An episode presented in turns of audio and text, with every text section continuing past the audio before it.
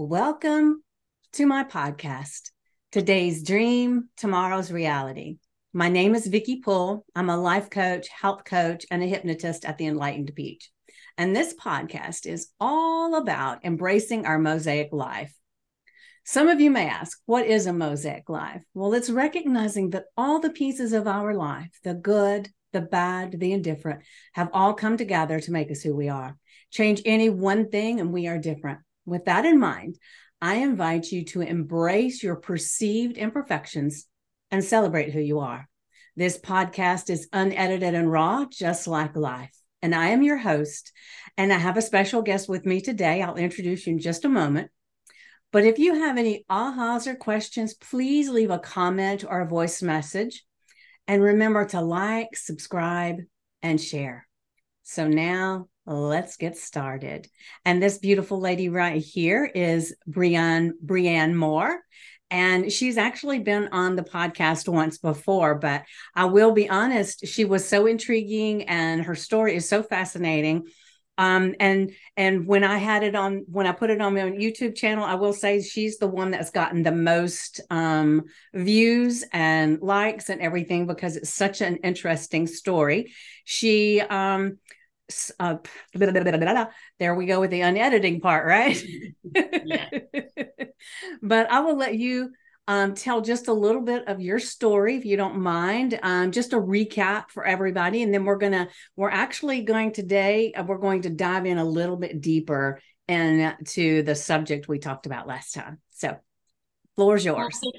Thank you for having me. Um, yeah, I am a I, I, guess at this point I'm kind of shifted into an intimacy coach um, and fertility coach, and but I have DID, uh, PTSD, and from severe childhood trauma and a lot of generational trauma that I have worked with through the years, and so the most majority of my story comes from that and having to deal with it over the last few years and and working through it. But i do love working in the feminine energy fields um, and that's where my passion is. But i also like talking about my situation because i think that it really helps people especially women who have went through the kind of trauma that i have went through. Yeah and you know the the sad thing is that you hear more and more about it all the time. Maybe they don't have the multiple personalities like you do, um, but they have a lot of trauma. And especially with all this stuff that's coming out now about human trafficking and um, and then the um, um, I had one guest on my podcast. She was um, familiar trafficked. So it was a family member that was uh, trafficking her. And so that's not the same thing, you know, but it kind of in the same way is what you went yeah. through, right? Yes. Oh, Would absolutely. it be considered the same thing? Yeah. Yeah, because I mean, my family was the one that trafficked me. If if you go about it that way, you know, yeah. my grandpa definitely was the one, and my aunt were the ones that gave me to other people or passed me to other people. So yeah, it's the same type of thing. Um, that actually, I believe, is the biggest um, misconception about trafficking is most people think, oh, you have to be kidnapped and taken and whatever. But actually, a lot of the times, it's your own family that yeah. actually does that to you. Um, and a lot of times, it's obviously in religious organizations that happens a lot because they have a hierarchy that they go through. Um, so for me, that was that was how it happened, and I think that happens a lot more than we actually think and it doesn't have to necessarily be your parents because it wasn't my parents but it can be you know a close friend or anyone that you feel really comfortable with who can use that power of being um, over you and for mm-hmm. me it was a power of not only being over me but also you know the patriarchy but the religious aspect and really learning they know how to like shame you and make you feel bad so you never say anything you know and it's interesting because the the last time we talked, I thought for sure I was going to get a lot of messages from family, and I haven't gotten really any messages from very few people in my family. Um, most won't acknowledge it, you know, but my dad's family, who's not the family it happened in, I got a lot of from them. They're saying, how, how did we not know? How did we not know? Oh, wow. That's just how, yeah. how did it feel for them to reach out and say that? You know what? I always want I I always feel bad for some reason and want to be like, it's not your fault. You didn't know. It's not your fault. But at the same time, like, I mean, I I was really good at at covering it up, obviously, mm-hmm. and um, really good at holding everything in. In fact, the the last the the message that you sent me that someone had put on the, the YouTube channel mm-hmm. was actually a cousin that I who was my best friend when we were growing up until about I don't know maybe like 16ish we kind of drifted apart um, and we were inseparable and, and she messaged me and she was like how did I not know this and I'm like I don't I don't know like I I inside I felt like everyone knew that I was bad that I was a horrible person that was doing these horrible things. But obviously, I guess no one knew. And I I carried it all as like it was me being the bad person, you know. And so we, we actually ended up talking for the first time in 25 years. Oh, because cool. channel. Yeah, so that was Yay. pretty awesome. Yeah, because we hadn't talked in so long, and she she reached out, and I was like, okay, we need to talk, and and so that was great i mean there's some good things that come with sharing your story even though it's scary yeah, yeah. And, like i was telling you i don't remember what i said last time um, because i disassociated the majority of the time. So if you saw who i was then you would know like that that was a multiple but you just can't tell really the difference you know? Yeah very, yeah well you did message me um later i think after i had sent you the links and everything that you were kind of uncomfortable about sharing this out. Yeah um and it i said well, a few weeks to, yeah. to get comfortable and yeah i bet especially since you don't remember what was said you know? Well, for sure. There was a point where I was like, was I like, what did I say? What did I do? I, my husband watched watched it to, to check because I couldn't watch it because it gave me anxiety. So he watched it. He was like, "You're fine." I'm like, "Okay, okay." Yeah. At one point, and I don't remember what it was you were talking about, but you said, "I don't think I've told anybody else this." Um, and um, I, I don't know if it was when your grandmother grabbed your hand and did something or whatever it was, but um, I'd have to go back and watch again to see. But afterwards, you told me that you you hadn't really said that to anybody, or maybe yeah. you said it in the actual recording. I can't remember, but I thought that was kind of interesting. But you know, I just I just alluded to the the lady that I did the podcast recording with that said she was familiar trafficked or trafficked familiar, however you say it. Um, and interestingly enough, it was her mother. Um, it wasn't, she didn't do it so much as that she allowed it to happen with this boyfriend because the boyfriend was paying the bills.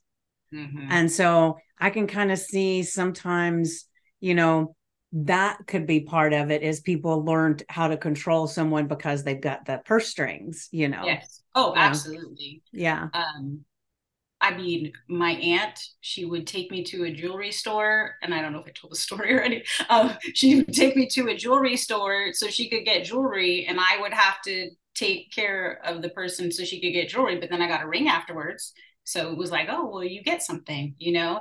And there was there was that for sure. It's yeah. the, the money definitely, um, but not from my parents. I mean, my my parents were didn't get anything or anything like that. It was it was my grandpa. You know, he was was a, a Mormon businessman, I could say, and that was kind of how he was. He um I think that has a lot to do with how he how our family was raised in the church and and how generation after generation of trauma and I was talking to my sister yesterday, and I and we were just like, how did this keep happening? And and it, to me, it always comes down to the women in my family, because all the women, it's like no empathy or no caring because it happened to them. It's like, well, it happened to so and so, so you'll be okay. Instead of saying, well, it happened to so and so, so maybe don't let me go with that person. Like don't let your kids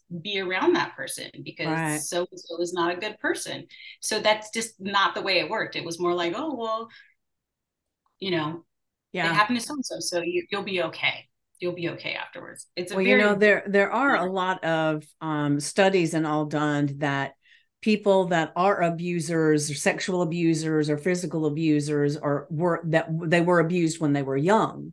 And so it's just something that i don't i don't understand it if it's that suddenly because they've experienced that that's just a normal part of life and they don't see that it's you know something wrong with it. Or if they do see that they're just not willing to um breach protocol or to call somebody out or it's easier to just keep silent.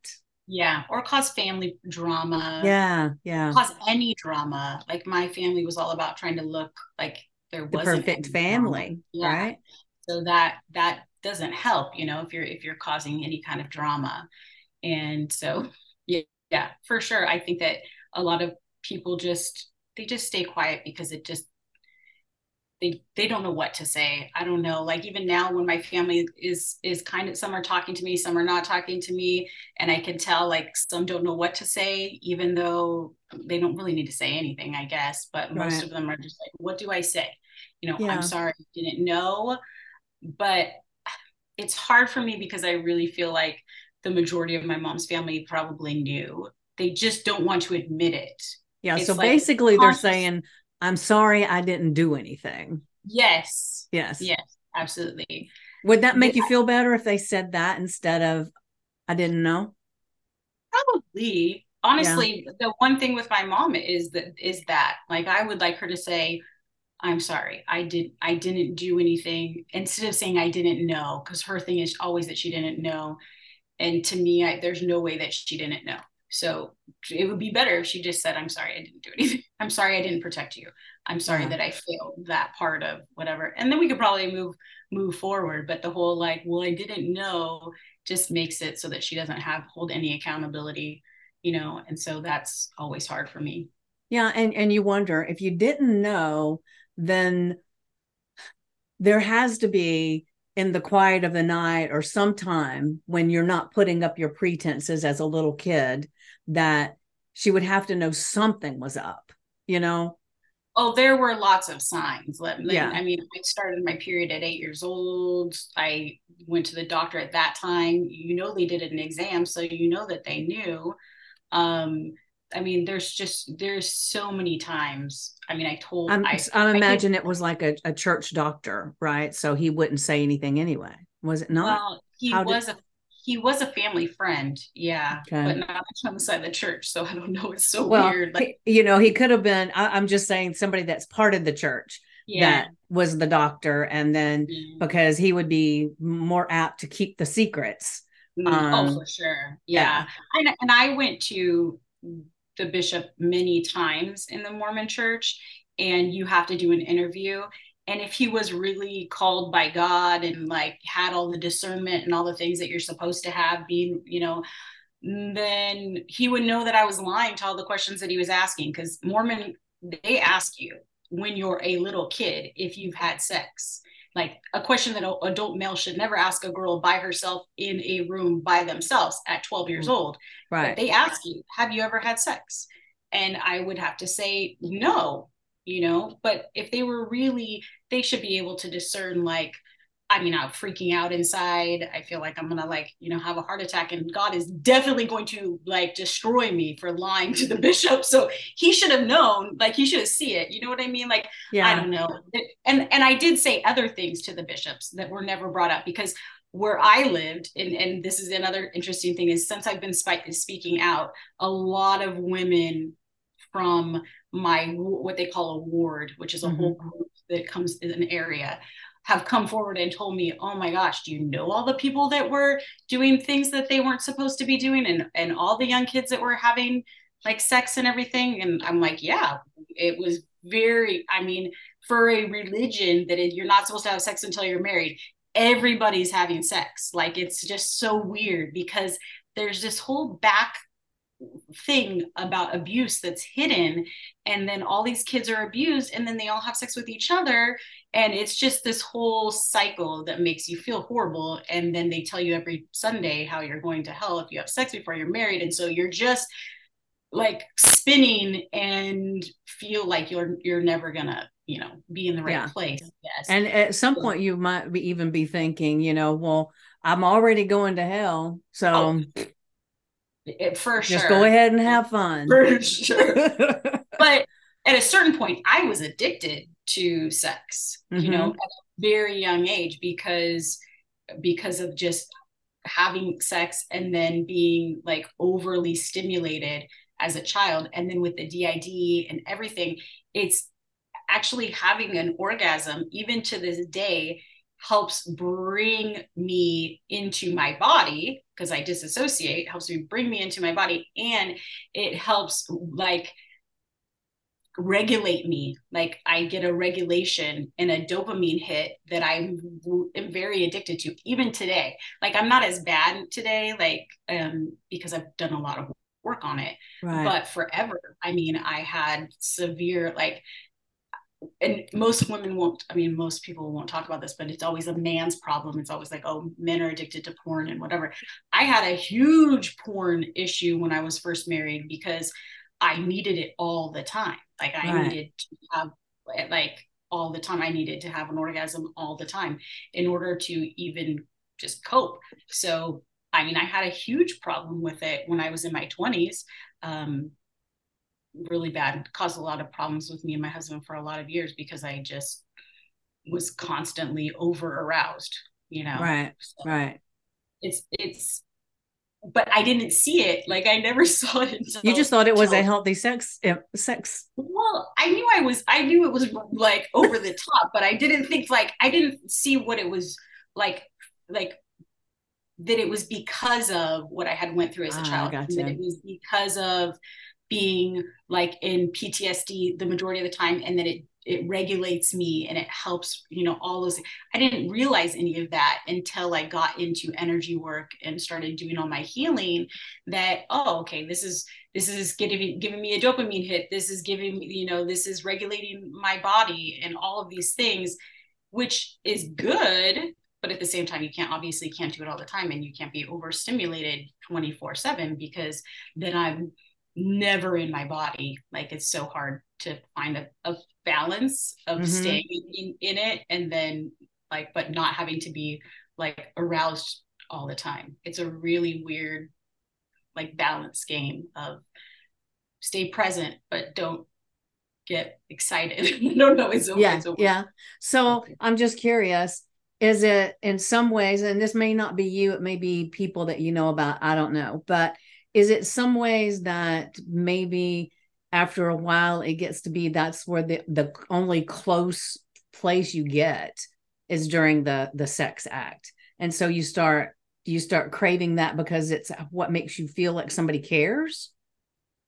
Um no because at that time like all of those things it's really by myself. It's just okay. and you did have like some very physically abusive sexual encounters if I'm remembering right in the beginning. So yeah, forget yeah. I said that.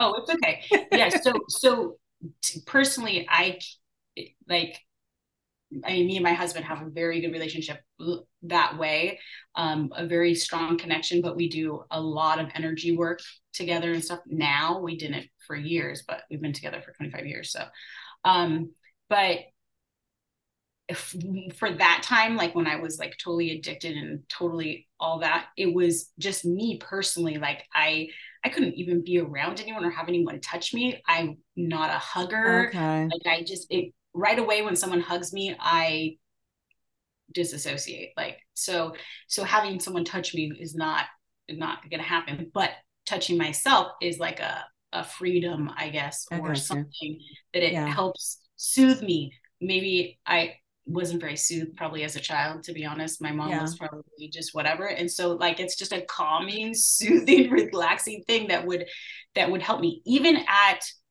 i mean the youngest i can remember like it starting to be a thing was i don't know eight maybe. And it was just all the time. So it was just something that obviously like soothed me and helped me feel better. But i had no idea what like why i guess until mm-hmm. i was later. Okay. Well, I know when we had talked before, you were talking about how you, one of the things that you help women with is that if they're infertile, um, because a lot of that comes from womb trauma, like what you mm-hmm. had. Can you maybe um, elaborate on that a little bit more because we just we didn't touch on it very yeah. much and yeah. i know that's that's part of what you do and it's fascinating to think that that could be what's holding some women back from getting pregnant yeah so a lot of times we if you've had any trauma but not even trauma like you started your period and it wasn't a good experience like you know your mom and your dad whoever didn't support you or something happened you hold all those memories usually in that area in the womb.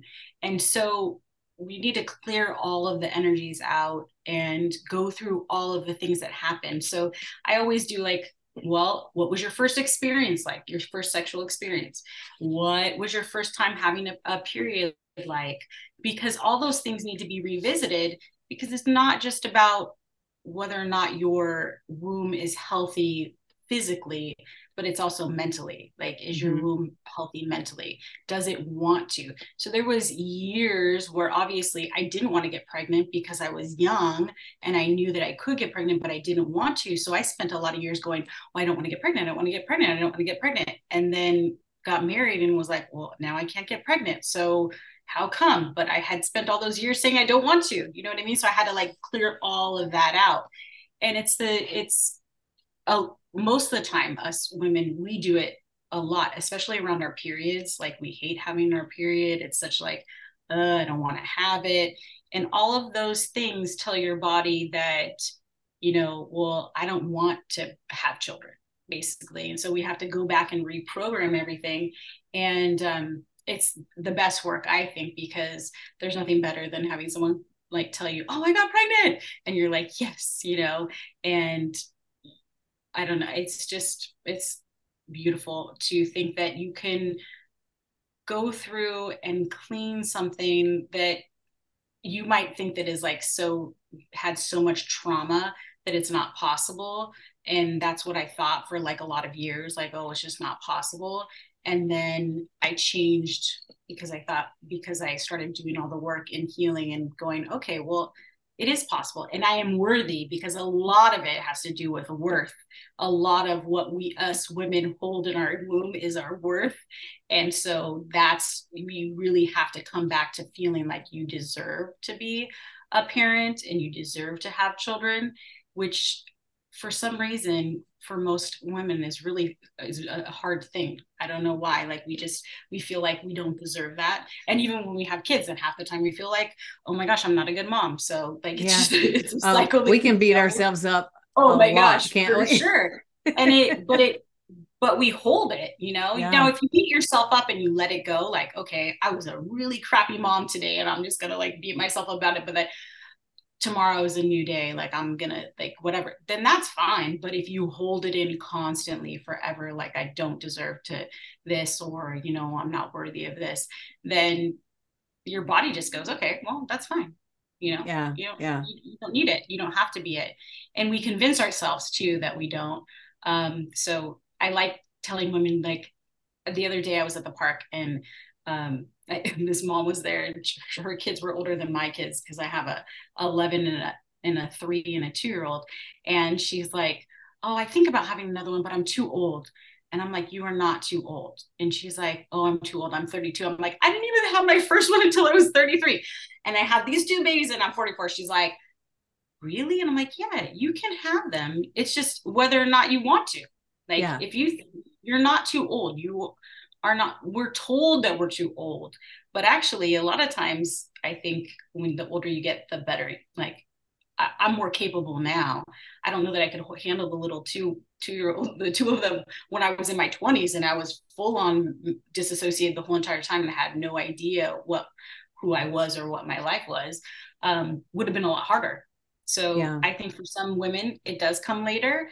And we have this whole idea about how at a certain age you're too old. And i love telling people well you're not too old. If you don't if you want them if you don't want them then that's totally fine. Yeah that's a totally different story. Want, yeah but if you want to have one and you're in your 40s go for it you know do it which it. is a good thing because a lot of women brilliantly enough are waiting till they're older to get married and to start yeah. a family. You know yeah. they're not doing it. Like i got married on my my 18th birthday.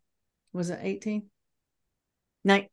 Hell, I don't know. Was I 18 or 19? you don't know. Hell, I don't, yeah. evidently. Uh, I think it was my 19th birthday. Who knows? Um, but anyway, I but I waited um five years before I had a child. And you know, and I'll share one of the we have some at that age, we have some of the strangest ideas of things, right?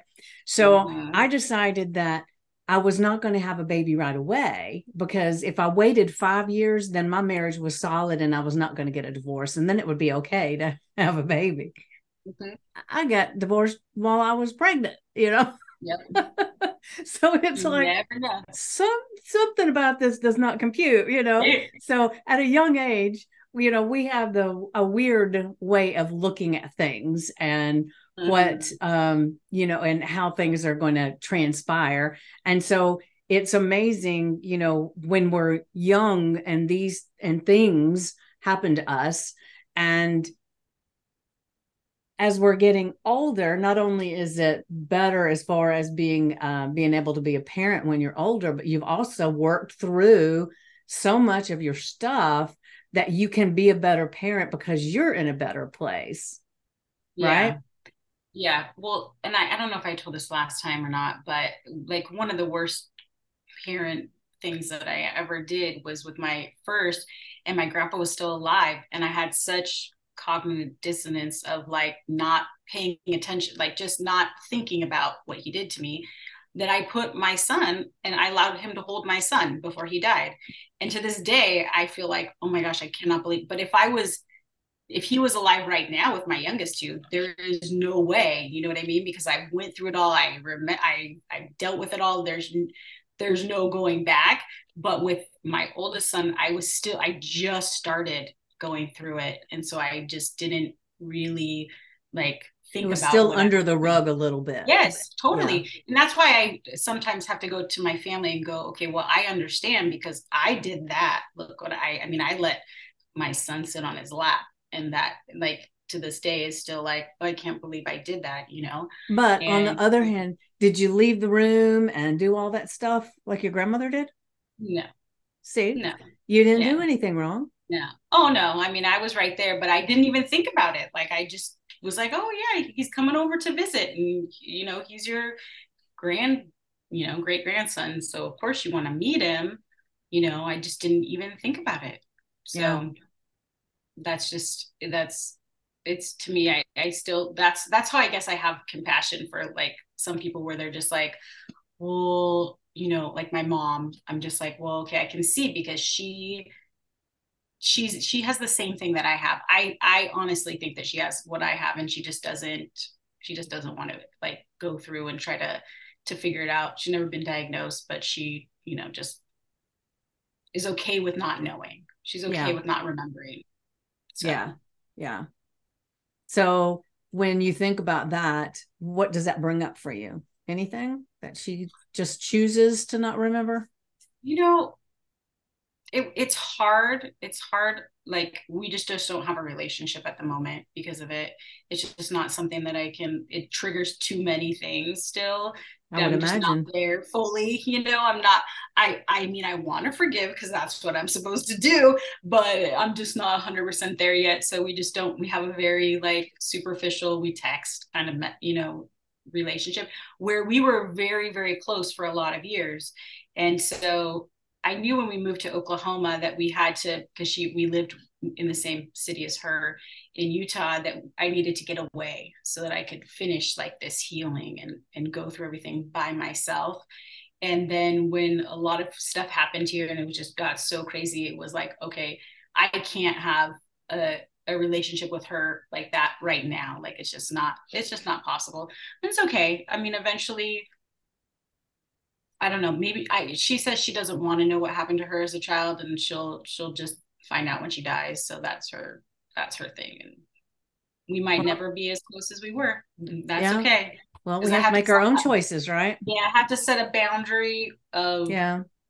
You know, like I have to feel uncomfortable and I have to be able to stay so so now because i'm really really trying to stay 100% pro- like in my body which is so hard when I talk to people that trigger me, I just can't talk to them because they it's just too much, you know. Yeah. Like I have to be able to to not get that triggered.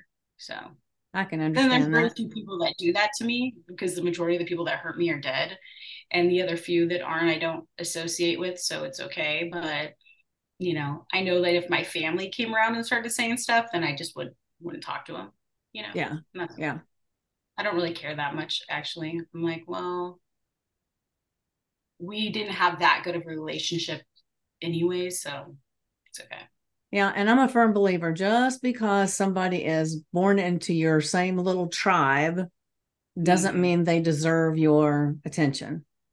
Oh, for sure. Especially yeah. if if they're not going to follow the boundaries that you set or if they're not going to acknowledge what they stuff that they've done for sure. Yeah.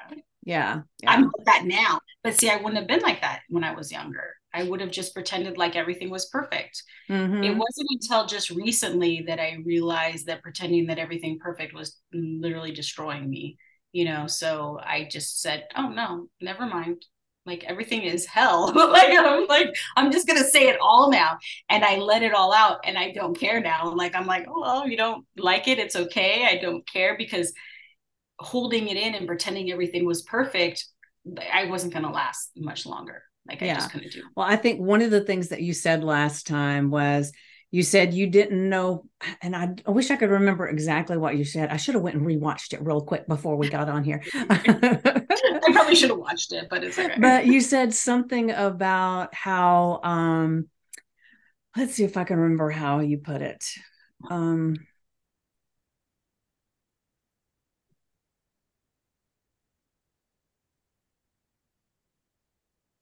damn.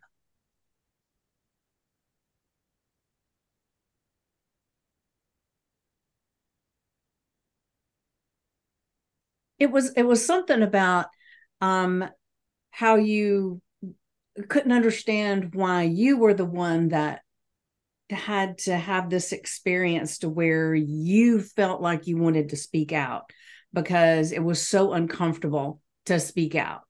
Um, and I, I I told you that it was because you were the going to be the God knew you were going to be the strong one and that you would speak out and break that generational curse that's been following your family for generations and that mm-hmm. it was going to be you that would break that cycle.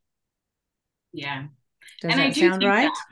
Yeah. Yeah. And I do believe that. I believe that like they that one of us had to do it you know and i do also believe very strongly that if one of us heals a, a generation um, that it goes seven seven back and seven forward. So i'll do it for everyone I, I don't care. Like they don't have to do anything. They could just say i'm crazy and that i'm making it all up and whatever. And as long as their grandchildren don't have to go through what i went through i don't care. You know what i mean? And yeah. that's the way that i've that I've looked tried to look at it as much as possible, like going through it now, um, because it's important to to heal to heal what what our family has done. Like it's it's just so crazy and not good that it it needs to come out like it needs to i mean it doesn't need to be like aired everywhere probably according to my family but, but like why go small? I don't know. Yeah like, just go go for it. Um, you know? yeah. But it needs it needs to come out because people need to know that this kind of stuff happens and that it can happen to someone that seems very normal. Like i seemed like a normal kid with a normal life. And most of my friends will say like say that like that were that i grew up with they'll be like i had no idea. Like you seemed you know like nothing was whatever i obviously was very good at it like I, i'm very good at lying i guess you know is, is well you would have to have been because they probably told you um, like a lot of perpetrators do that your life or somebody else's life was in danger and that you don't tell your stuff kind of thing mm-hmm. right oh yeah yeah all of that but mostly religious stuff because okay. that's where you really you get the the you know that is that you know god you wanted this and so you're you know god is going to be mad at you you better do what you're supposed to do i'm in charge you know all of that and just the fact that it's someone that you you know that you love and and that you love i guess that you mm-hmm. listen to them because you because you love them and you trust them right. and because you trust your parents and who are saying that these people are okay you know so so you just you just go along with it you know but and it happens more than we know. And the interesting thing is there's you know i know for a fact that there's other cousins that that it happened to because because of because i just know you know like you you know. One thing I I'll, i've told people for a long time and i've told a lot of my clients is that there's definitely an energy a trauma energy right and you can feel it when you've had it you can feel it on other people so i can walk into a room and i can tell you how many women in there have been sexually abused because i could just feel their energy and that's how i've been for years like i just wow. always know and i always because like energies attract like energies right. the majority of my friends nowadays have had these kind of experiences because i attract them you know mm-hmm. we, we mm-hmm. attract the same thing so it's very interesting because I believe that it it creates an energy, but I also believe that that energy could be cleared and that we need to clear it because the more trauma that there is on earth or in our neighborhoods or anywhere then it just keeps going and going and going and we we need to to clear that out you know we need we need to have good light energy not you know this trauma dark energy right well with thinking about the fact that you were so good at covering it up right so what would let people know that something was going on. And before before you answer that, I'll tell you that you know I, the I, I told you about the other lady that had the trafficking, the familial trafficking. She actually goes and speaks to like um, the police department and UN and stuff because at one point she was at her father's house, which was a different home than her mother's, and she was staying there for a few days. And when her mom came to get her, she didn't want to go. And her dad said she's going to stay here and she went and got the cops. Well the cops came and she's screaming and crying you know she doesn't want to go. But they didn't ask her any questions. They just said this is your mother. You're going um, mm-hmm. and so she's trying to teach people how when certain things that people young children say or do is a reason to sit down and have a conversation away from these yeah. other parents or so is there yeah. something that you could um, say that maybe if somebody had asked you certain questions, not not your family, because let's face it, they're probably not going to. But if yeah. somebody else had asked you questions, would they have seen something that made them think to ask questions? Um, I would think so. I mean, I, I don't want to say that I'm that good of a like liar. I feel like if I was in, if I was like interrogate because I the one thing I was always scared of, and probably still to this day, is authority, obviously. So, like, I followed the authority of my grandpa, I followed the authority of the bishop of our church, I followed the authority, you know what I mean? So, if a police officer probably would have asked me, I probably would have said something. I don't know. Um, but because I would probably would have been so scared. But if, but at the same time, I can't, I can't ever think of a time where anyone would have ask. asked me. Yeah. I mean, okay, so the doctor, when I got started my period, they never asked me, which I always still to this day think is weird. Um, my therapist that I my parents sent me to when I was young, um, they because I would just have screaming fits and which is a total sign, right? And I was like six, seven years old, and I was like having just screaming fits. The therapist just said to put me in a cold shower. Um, so I he missed the boat on that one. I don't know, like he didn't think that there was any signs of trauma. He just wrote it off as like I was crazy. I don't know, I was just a bad kid and put me in the shower. So I don't know, I can't think of like any person that would have been able to maybe maybe a teacher, maybe if there was a teacher that would have seen something. Um, but like I said, I was really good at masking it, I think. Um, and my mom was the PTA president, the mm. you know what I mean, the whole nine yards. We looked like very normal. So I just think that so even if they saw something, they may have just put it onto something else without sure. questioning because they yeah. look perfectly normal. There's nothing like that going on. Oh, totally. Yeah. Yeah. There's no way like you're gonna, you know, you're gonna think that my mom, who's like there every day at school or anything like that, that her family was gonna be doing something like that or that I was going through something like that. Even though like I had definite signs. I think I had definite signs. Like when I look back, like if you're if you're so worried, like I always hung out with all the adults, you know.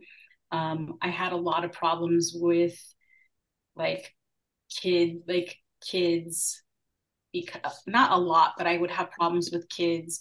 Um, what do you mean? And, what, well, just like find like making friends because to this day like i don't have that many friends from from being like i mean we're like social but not real friends because i could never tell them the truth mm. right? So like i had to always be like whatever. Always on very, guard and if you're always on yeah. guard it's hard to let anybody in right? Yeah so okay. it's very tiring. So i didn't really ever have any like really really good friends you know because i didn't want to ever say anything. Like i didn't want to be embarrassed. I didn't want to anything like that but there there were so many incidences i'm sure that like there was a time where me and some kids were like messing around and the parents caught us. So at that point there probably should have been like a, a conversation with everyone. You know what i mean? We were young. We were like six. So there probably should have been a conversation.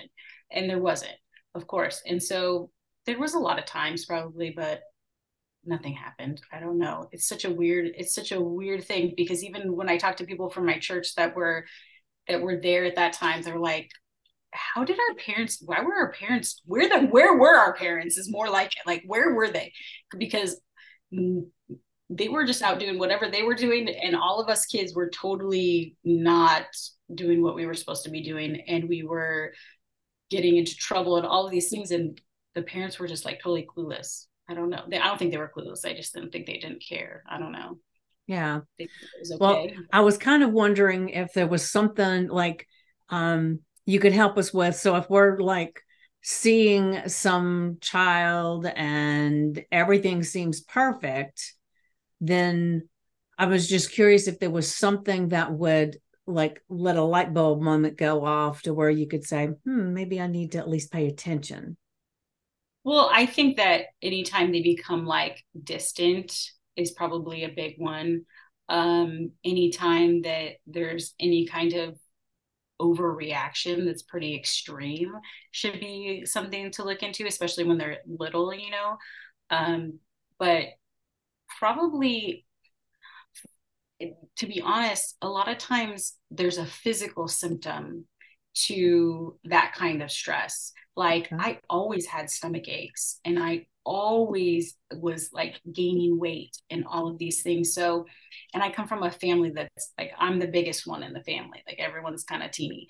So, um, that could have been a sign like that can be a sign i think that there's always a physical sign to that mm-hmm. kind of abuse because there's no way as a kid you can hold it all in right. like i could act normal is you know but then like like all the pain. I mean, I could tell you, I didn't go to school in high school. Like I rarely went to school because I was at home saying I was sick pretty much every day.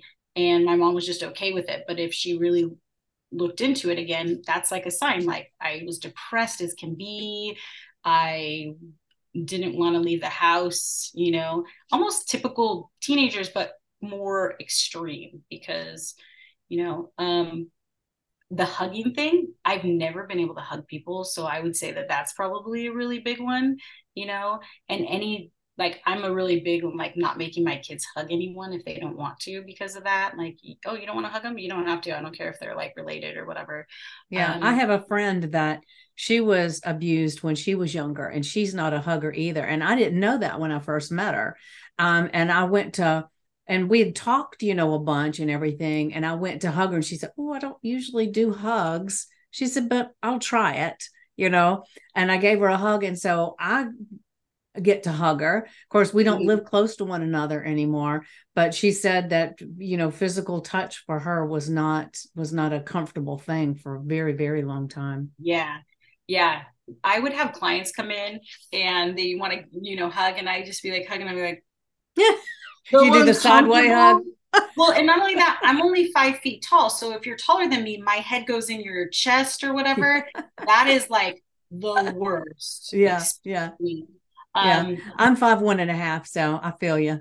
yeah, yeah. So you know, yeah. And then I and well, and my other thing are, are like men's feet, and I still don't 100 percent understand why men's feet freak me out because I don't I don't think I have all the memory of it. But yeah. if men's feet freak me out, so like I can't like I couldn't do pedicures when we went to beauty school like on any men because it just it would freak me out. But so I think there's always a physical symptom to it. Mm-hmm. Um, I've known some people that have like young girls who have um, lost their hair after after that kind of trauma because it's just so intense, you know. And I'm I'm sure that there's lots of other like symptoms, you know, obviously like anything down there that you have, like starting your period young or, or any kind of like hormonal problems that you have is kind of a given. But for me, I think it would be the touch because like it's I was pretty it was pretty obvious, I, I feel most of the time that it was so uncomfortable. Yeah. That I think that people would notice that, but maybe they just didn't because they just hugged me anyways and they were just like, whatever, doesn't matter. Yeah. You know? people just would hug you anyways. Her don't wishes care. don't matter. Yeah. Well, I was too young to really yeah. say hug me, but I was very uncomfortable. Like it was like this, you know, like I'm like, oh, yeah, I don't want to touch you, but okay. um, yeah. Well, um, do you want to maybe touch a little bit on the Ayurveda? Because I know you do that along with your fertility stuff, correct? Yeah, yeah, I do. Um, I'm not as much as I used to. Okay. Uh, because I'm just kind of incorporating everything, but like the herbs and and um, following the the the routines. I think that the routines have probably I mean, saved me because with DID, like the big thing is just having a really strong routine. So I love the whole aspect of Ayurveda and like having like your your rituals of like your summer and your you know winter and your and your fall and um, I love that kind of stuff. So I do I do do that. Um, but I can't say that it's as much of as my protocol as it was when I first went to school for it. Mm-hmm. It's kind of like shifted a little bit. Um, but I do love it. I think that it's an, it's very interesting and parts of parts of I guess uh, sometimes I have a hard time now trying to figure out which what my personality is like which which dosha this personality is or this personality is and like where that fits in in the mental side of things yeah they don't really go into that as much like the mental the mental stuff is is you know because I, I don't know I haven't read up on that as much, but they they it's more physical than mental. So for yeah. me right now, I'm concentrating so much on the mental aspect of healing that the physical is very very limited. Like I just do my you know lemon water um, in the morning and certain herbs and stuff like that through you know, but not as strong. Like I just finished a, a um, a, a, parasite cleanse for the, on the full moon, you know, for the 10 days before, stuff like that, but um, not as, it's not as much of my protocol now, right now.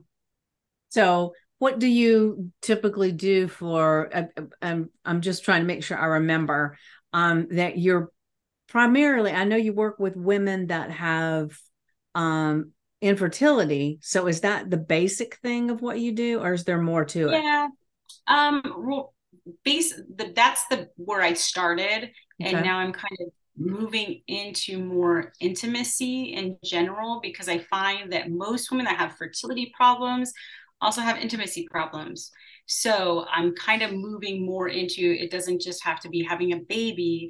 You can use the that energy to just heal yourself um, and not use it to have children because right now like for my for my age and and anyone like into their 60s that sexual energy is incredibly potent. And so we can either use it to create a baby or we can use it to create things for change in our life. And so a lot of women it's like they're they think oh well i'm going through the change and i you know it's just over. I'm, I'm just not supposed to want to have sex anymore and I'm not supposed to want to do any of these things anymore. And I'm and I'm saying no you want to keep you want to keep that energy. You don't want to lose that energy. You want to keep that energy as long as you possibly can. Even if you don't want to have children doesn't matter if you want to have children. If you want to be able to be creative and be in your your feminine energy as long as possible because it'll actually make you live longer right. you know because we need that energy. And most women because of the way society is now we're like no i want a hysterectomy. I want to never have my period again and I don't care, but we don't realize that it it it makes everything faster. It it speeds up our life expectancy. It it takes away our, our sex game. It does so many things to us that we that we need as women. And I guess that became more of my my drive when I really realized and stepped into the fact that I'm a very sexual human being because of what I went through, and that's okay instead mm-hmm. of being a bad thing. You know, I'm just with my husband, I'm okay, I'm safe. And we explore the whole fact that that energy is very important for for our lives, you know. And so since I started, we started going in into that.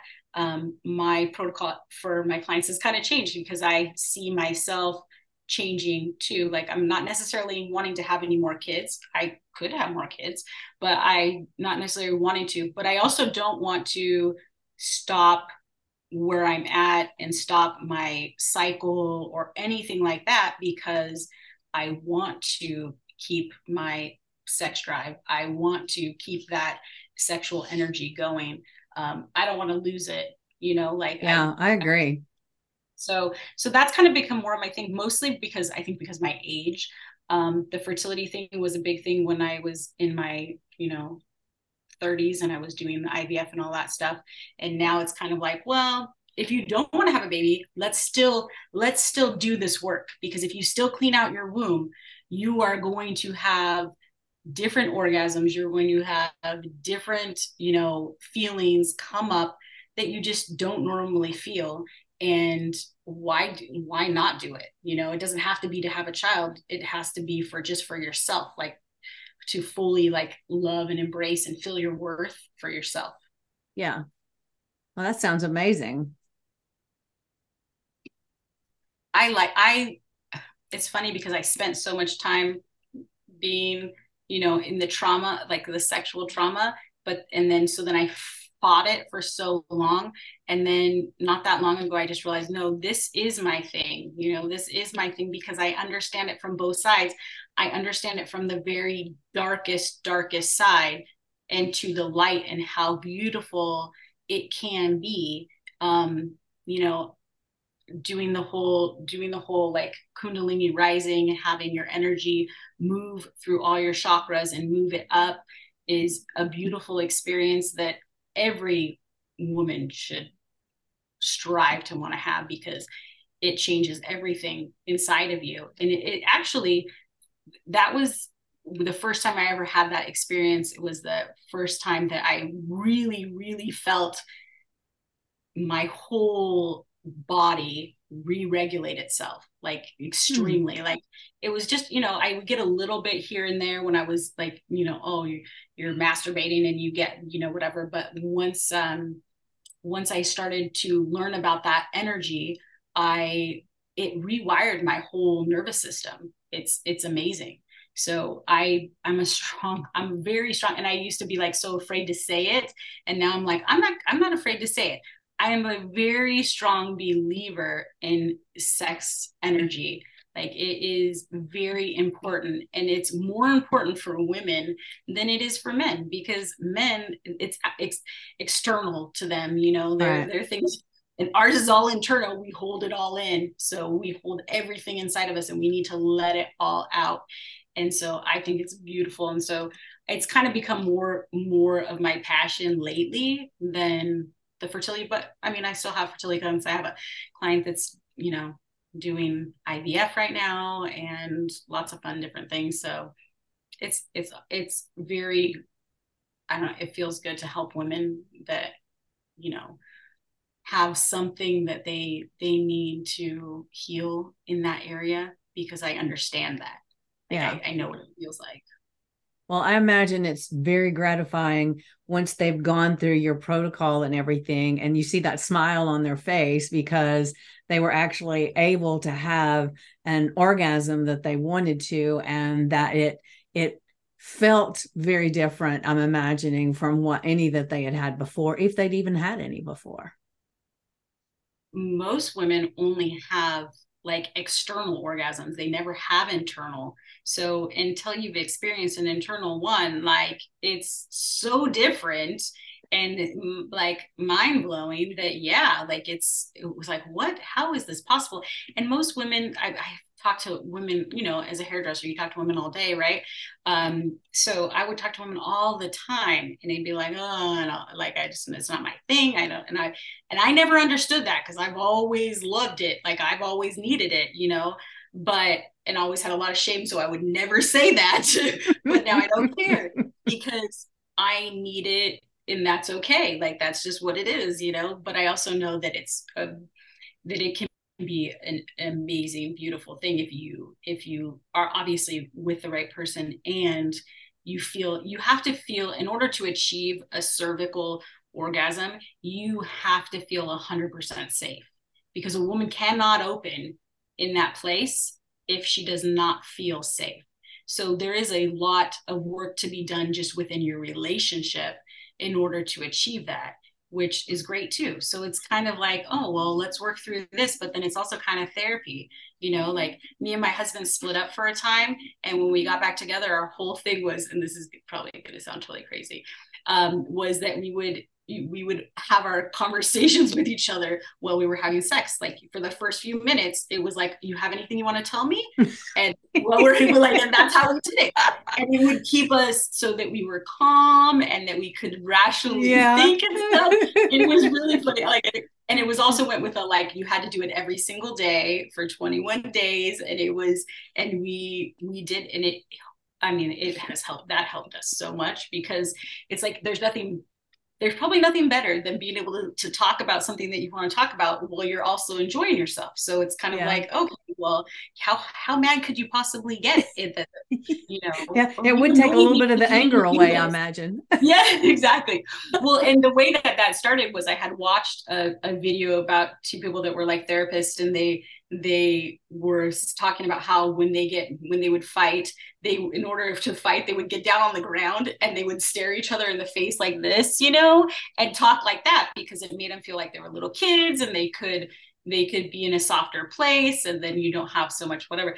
And and then in tantra that is part of like a, a, a protocol of just you know connecting energetically you know and opening everything up is that you can't have any secrets you can't have any like feelings that are that are not supposed to be there so you have to express them first and you might as well express them while you're like you know in a comfortable position. So that's that's the way we do it and it really is life changing i can't express that enough and it sounds a lot of times when i say it i think oh my gosh i sound like a total pervert because because because of how I was raised too. Well, you know? see, now I'm I'm not married anymore. I've been divorced for many many years, but next relationship, I'm definitely going to be bringing this one.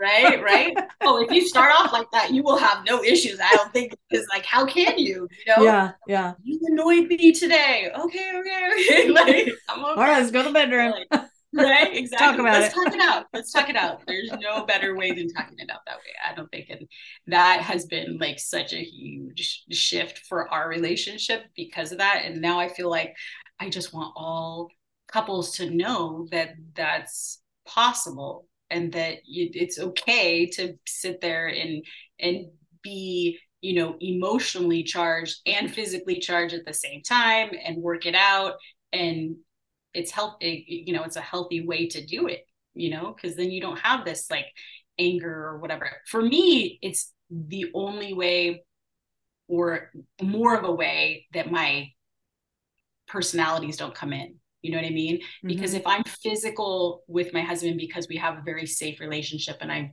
i feel very safe with him if i'm being physical with him i'm 100% in my body i'm 100% me and no one else as long as i don't close my eyes if i close my eyes they all try to come in you know? So if i keep very like whatever so for me it's very good because we we share eye contact the whole entire time. I'm very in my body. It feels very safe.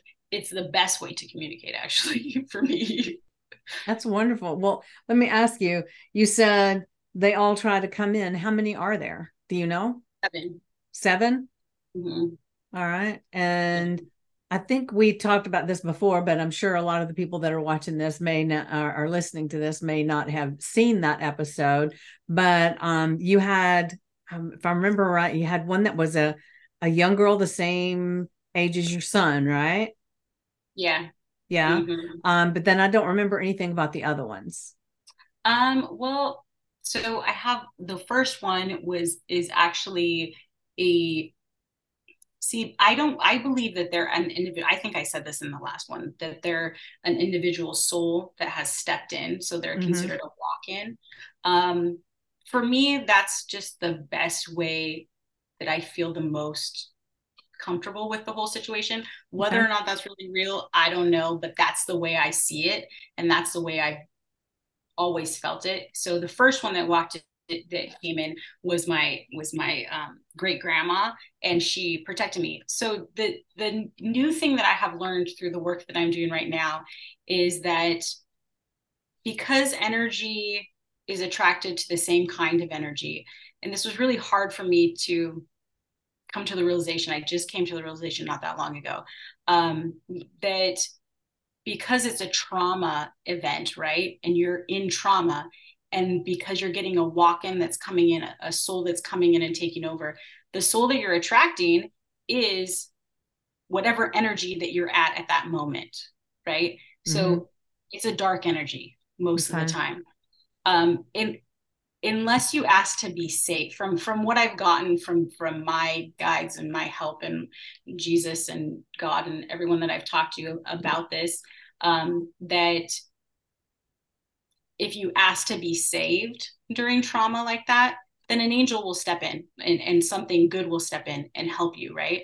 And but if you ask to die, then something demonic or heavy or bad can step in. So in my experience, I only have two that are actually good, and the rest are not in my best interest whatsoever. You know what I'm saying? So I think the last time I told you I sent one, I yeah. made one lead. Mm-hmm. Um, and that was definitely like a negative, bad, you know, soul. I don't want to say totally that they're they're bad, but they're they're they're not for my best interest. They're right. they're which to, they were in the beginning. They were they well they so, protect you. Yeah, they yeah. protect you, but at the same time they have probably their own agenda of of confusion and manipulation and taking over you at the same time because okay. they come in and they're they're attracted to that bad situation and they help hide that bad situation but then they also help make you feel that energy all the time when they're present so like when she was present my energy was definitely like psychotic and crazy and angry and all of those things that she is do you know what i'm saying mm-hmm. so and that's the one you got rid of, right? Yes, that's okay. the one I I told to leave. And the other two, I have two that are good, and the so then the other five, but then she's you know not her, but so the, the other four, they're all negative entities. So it was really hard for me to admit. Um, that's why I'm saying like this is just a new thing that I've discovered lately. I used to always say, oh well, they they came in and they protect me right? They they protect me so they can't be bad. But the truth is if i believe in the law of attraction and i believe in energy and i believe that at that moment i was in such a place of you know deep anger fear you know everything that the the entity that stepped in to protect me it would be the same as that energy that I was, right? It can't step into me if I'm light and good and happy. A dark one wouldn't be able to. But also, a light one wouldn't be able to step into me if I'm dark and heavy and want to die. Uh, they're just not gonna. They're not gonna come, you know. And so that was really hard for me to see until just recently. Just recently, I realized that really none of them are good for me they even though i think oh they protect me and they they've done all this stuff neither n- none of them really have my best interest at heart. Do you know what i'm saying? Yeah. They're there. They do what they do. They have more control sometimes than i have control obviously. And it's always been lying you know manipulative um narcissistic. I mean i definitely at times have been that. Um all, all the things that are bad have I don't want to say that I'm perfect, so that would sound weird, but all the pieces that are are like, you know, the really negative things are coming from from that, those those beings. So I can't really say that they they protect you, but but then make you and make you feel like you're protected, but then also give you traits that are incredibly bad, like not good, I guess I, I would mm-hmm. say. So that was just something I just really figured out lately with a lot of meditation, prayer, and realized that even though they've they've made me not be able to see the things that I see and do all of these things all the time, um, I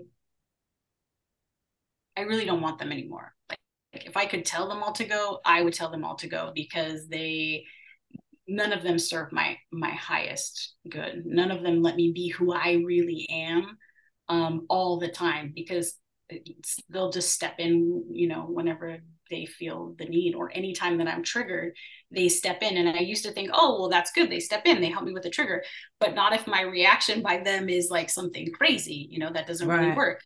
And so when I told her to leave, I really realized that. That's when I saw it. I said, oh, okay.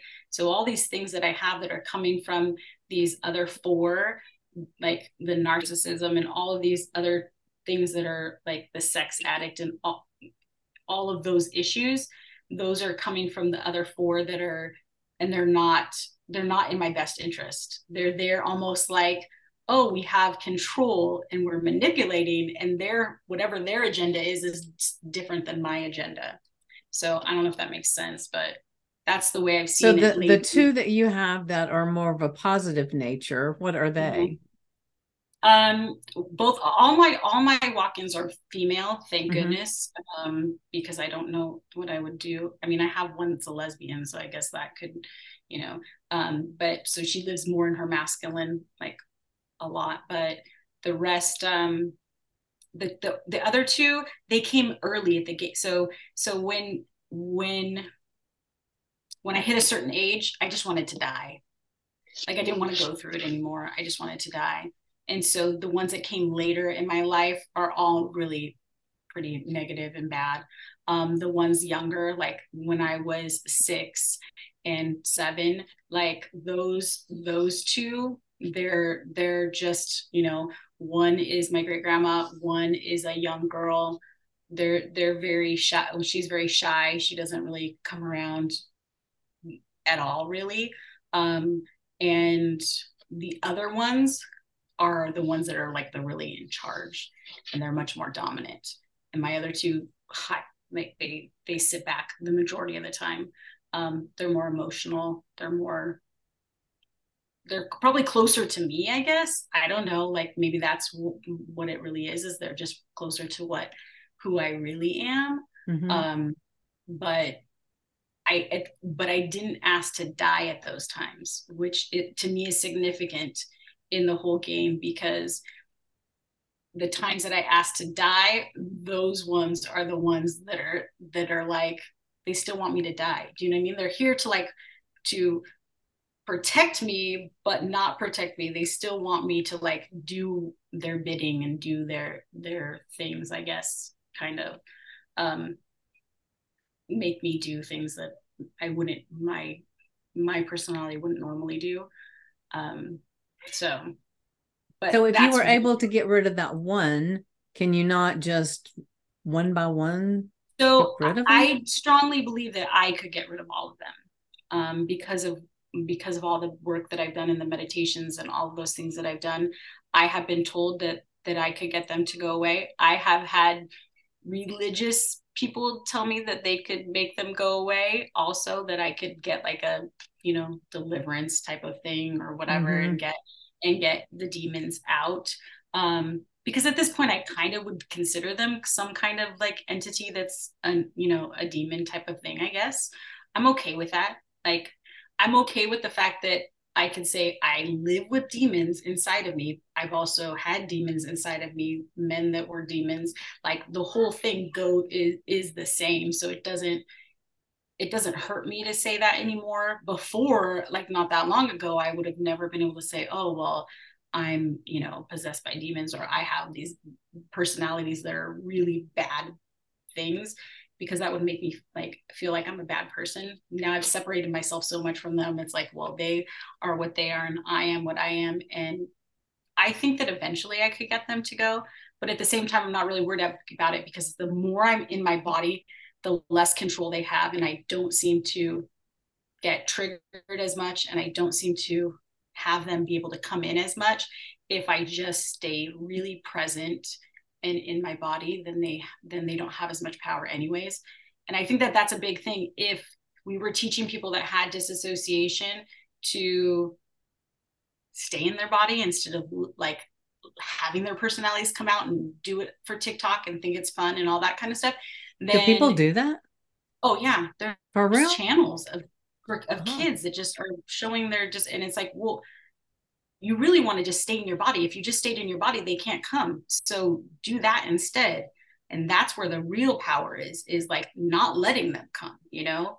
Um, so hmm. I don't I know. No I, idea. I'm, yeah, it's become a thing, I guess. And I was really shocked because I, because I had a therapist tell me that that was a thing. And I thought, so I went online and I was looking and I'm like, well, I don't I don't look like that when I change. And then I saw a lot of other people that were the same way. They don't look like they change.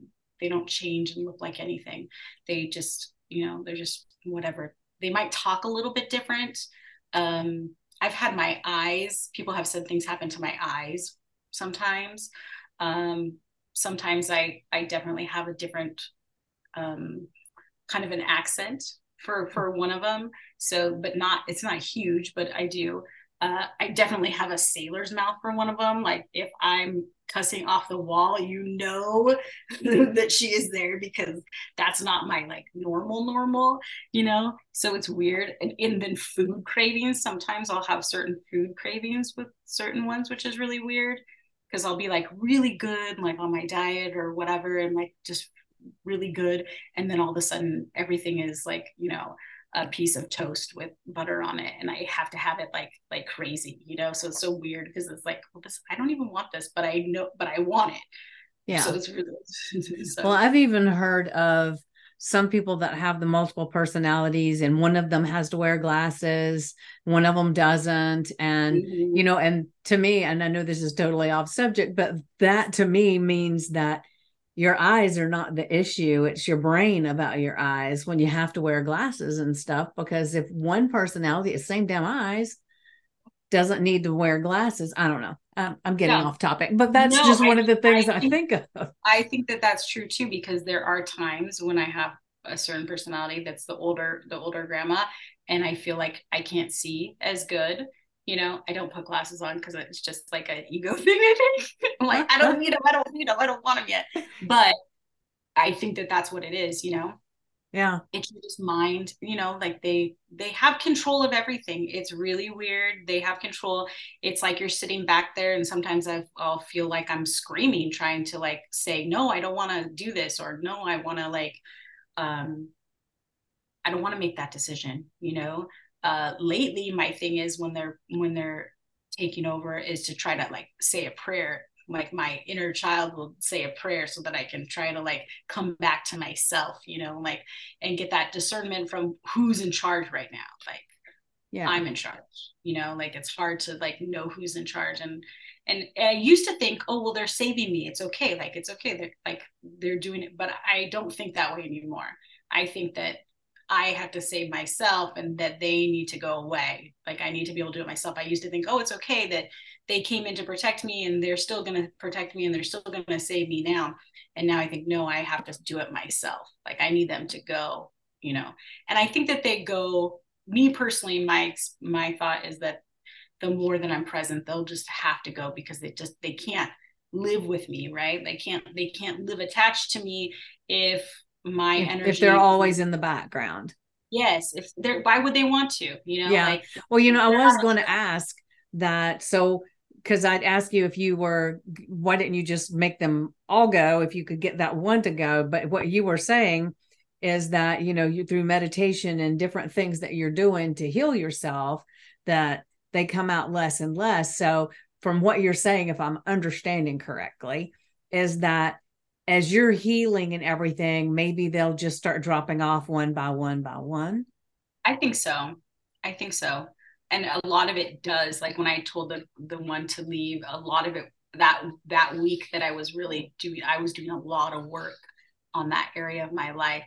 And I went through refeeling the whole in order to heal my trauma i've had to refeel all of the experiences that i had and integrate them into my body because they stopped me from feeling it you know i wasn't allowed to feel it or see it or experience it really in real time.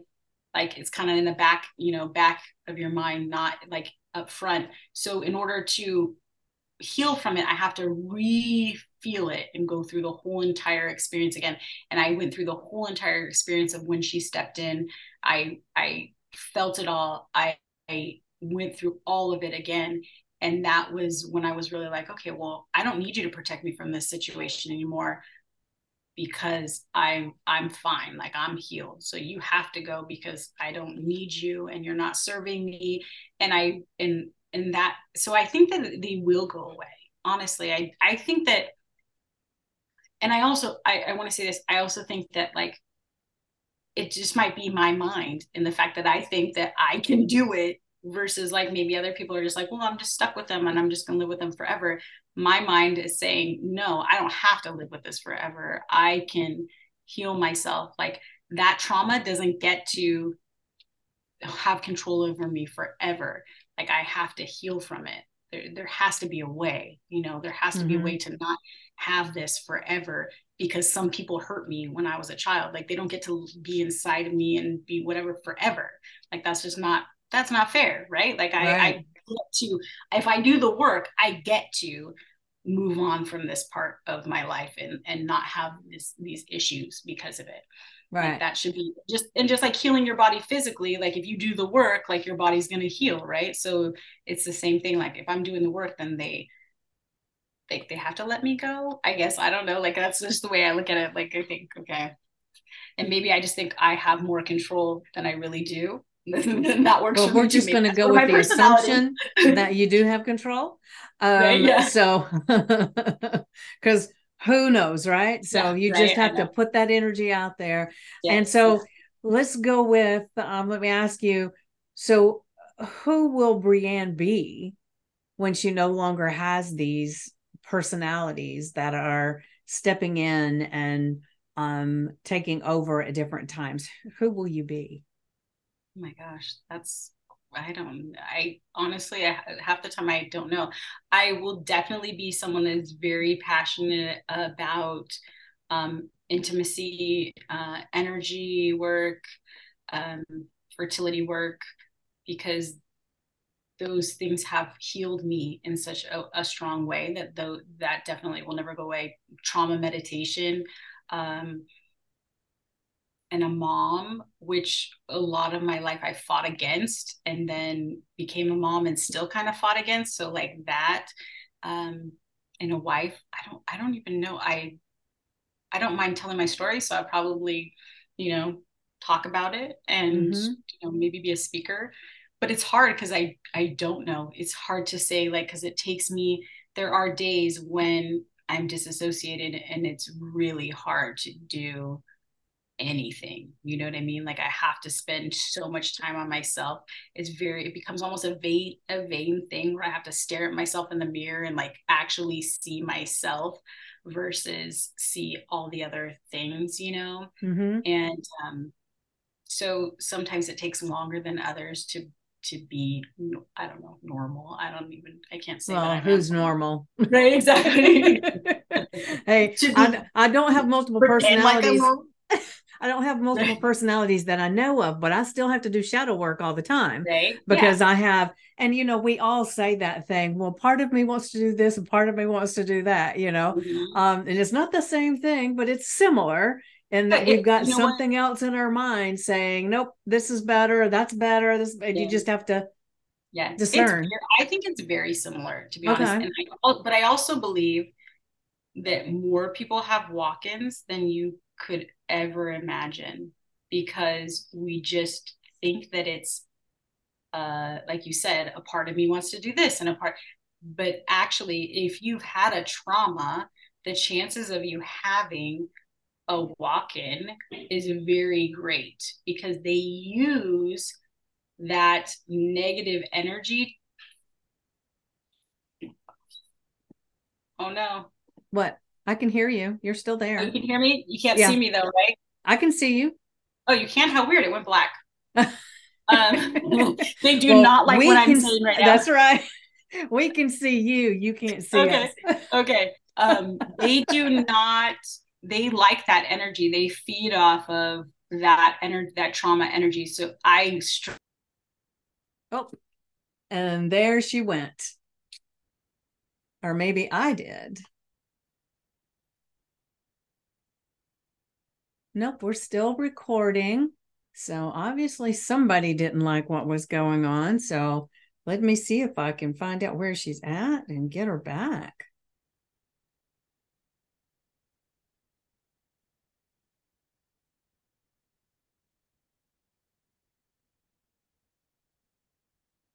Hmm. Isn't that interesting? So let's see. I just sent her a text message. We'll see. We're kind of going over anyway, so it might be a good place to stop. All right. Well, I'm going to go ahead and stop right here.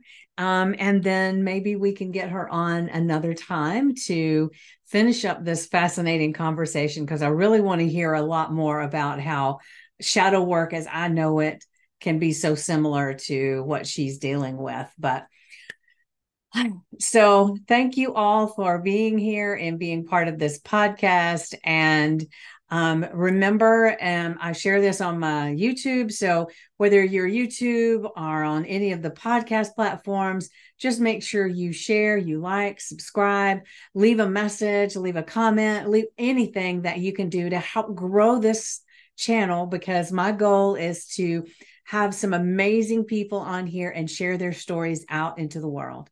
So, with that said, oh, wait a minute, there she is. Let's see.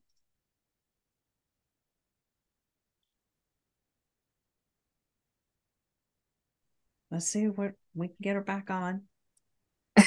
I don't know what happened to my computer. So That's I'm now, okay. I was just, I thought, well, we'll go ahead and end here. So I was just going ahead and telling everybody, but there you are. Because I said I was really curious. phone.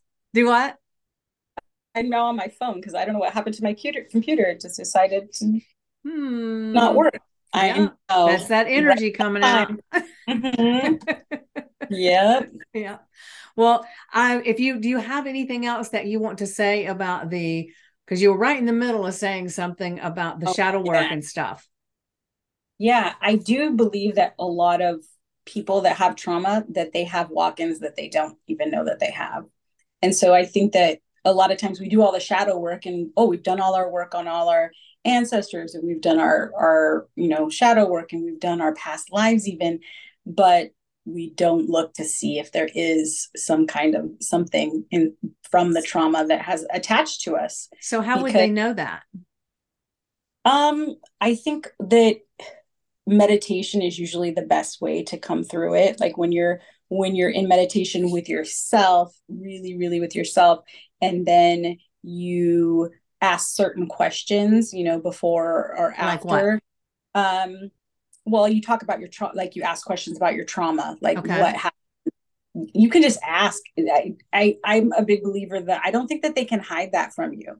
Um, that they have to almost disclose it kind of like that they have you, you have to know so if you ask if anything has come into me during that Mhm. trauma then then i think that you'll you'll find out i think that's the best way to do it is just to ask Okay. um, and you'll know because if you ask yourself your body will probably tell you because they usually are, are held in a certain area like i think i told you before like um, i have the one that's in my shoulder right? Like that that every time i ask a question of it my shoulder shrugs. I have no control over it whatsoever. It's just the weirdest you know thing that's just it lives in my shoulder you know? Um and so i think that if you ask you'll know and and you'll yeah. probably be able to find out where they're at.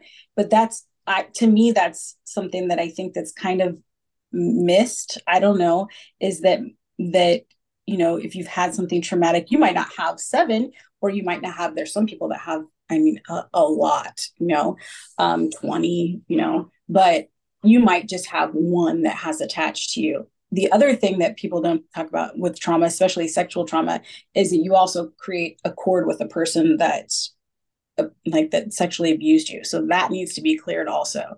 And that's a big part of like any kind of like fertility or intimacy or most i don't know any kind of energy work for like females is clearing all that mm-hmm. that's yeah i do that um cord cutting a lot when i do like some past life regressions with my hypnosis um, mm-hmm. and then we will we will cut different cords that need to be cut but you know because we I always make sure that they see all the cords that are there and they make the cords that are a negative or need to be gone they make them a different color. So they only cut the ones that they don't need to keep. Yeah. Yeah. Yeah. That's beautiful too. I think that that's so beautiful because it's like you don't think about it especially even just like if you have sex if if there's someone that's had sex with a lot of people i'm always like oh we got to take care of that first you know? Like you're trying to have a baby but you've had multiple partners. You don't want their you don't want their energy inside of you. You don't want any of that stuff inside of you. They're you know you have a connection with them and you have to get rid of it.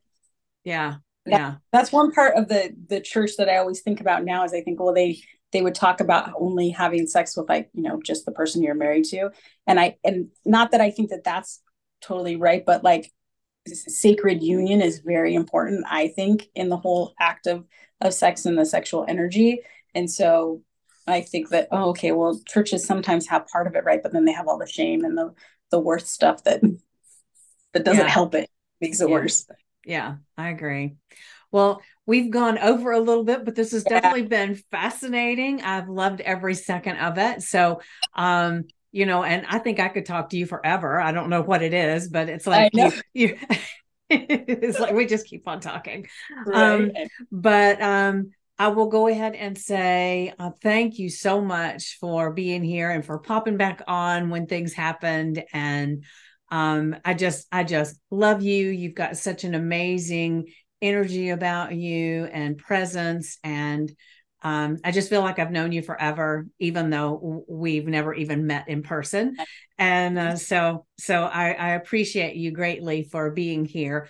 And is there, there's one question that I've started asking um, my my guest at the end, and I'm going to go ahead and ask this for you. And I, I wouldn't think it would be a trigger, so let's hope not.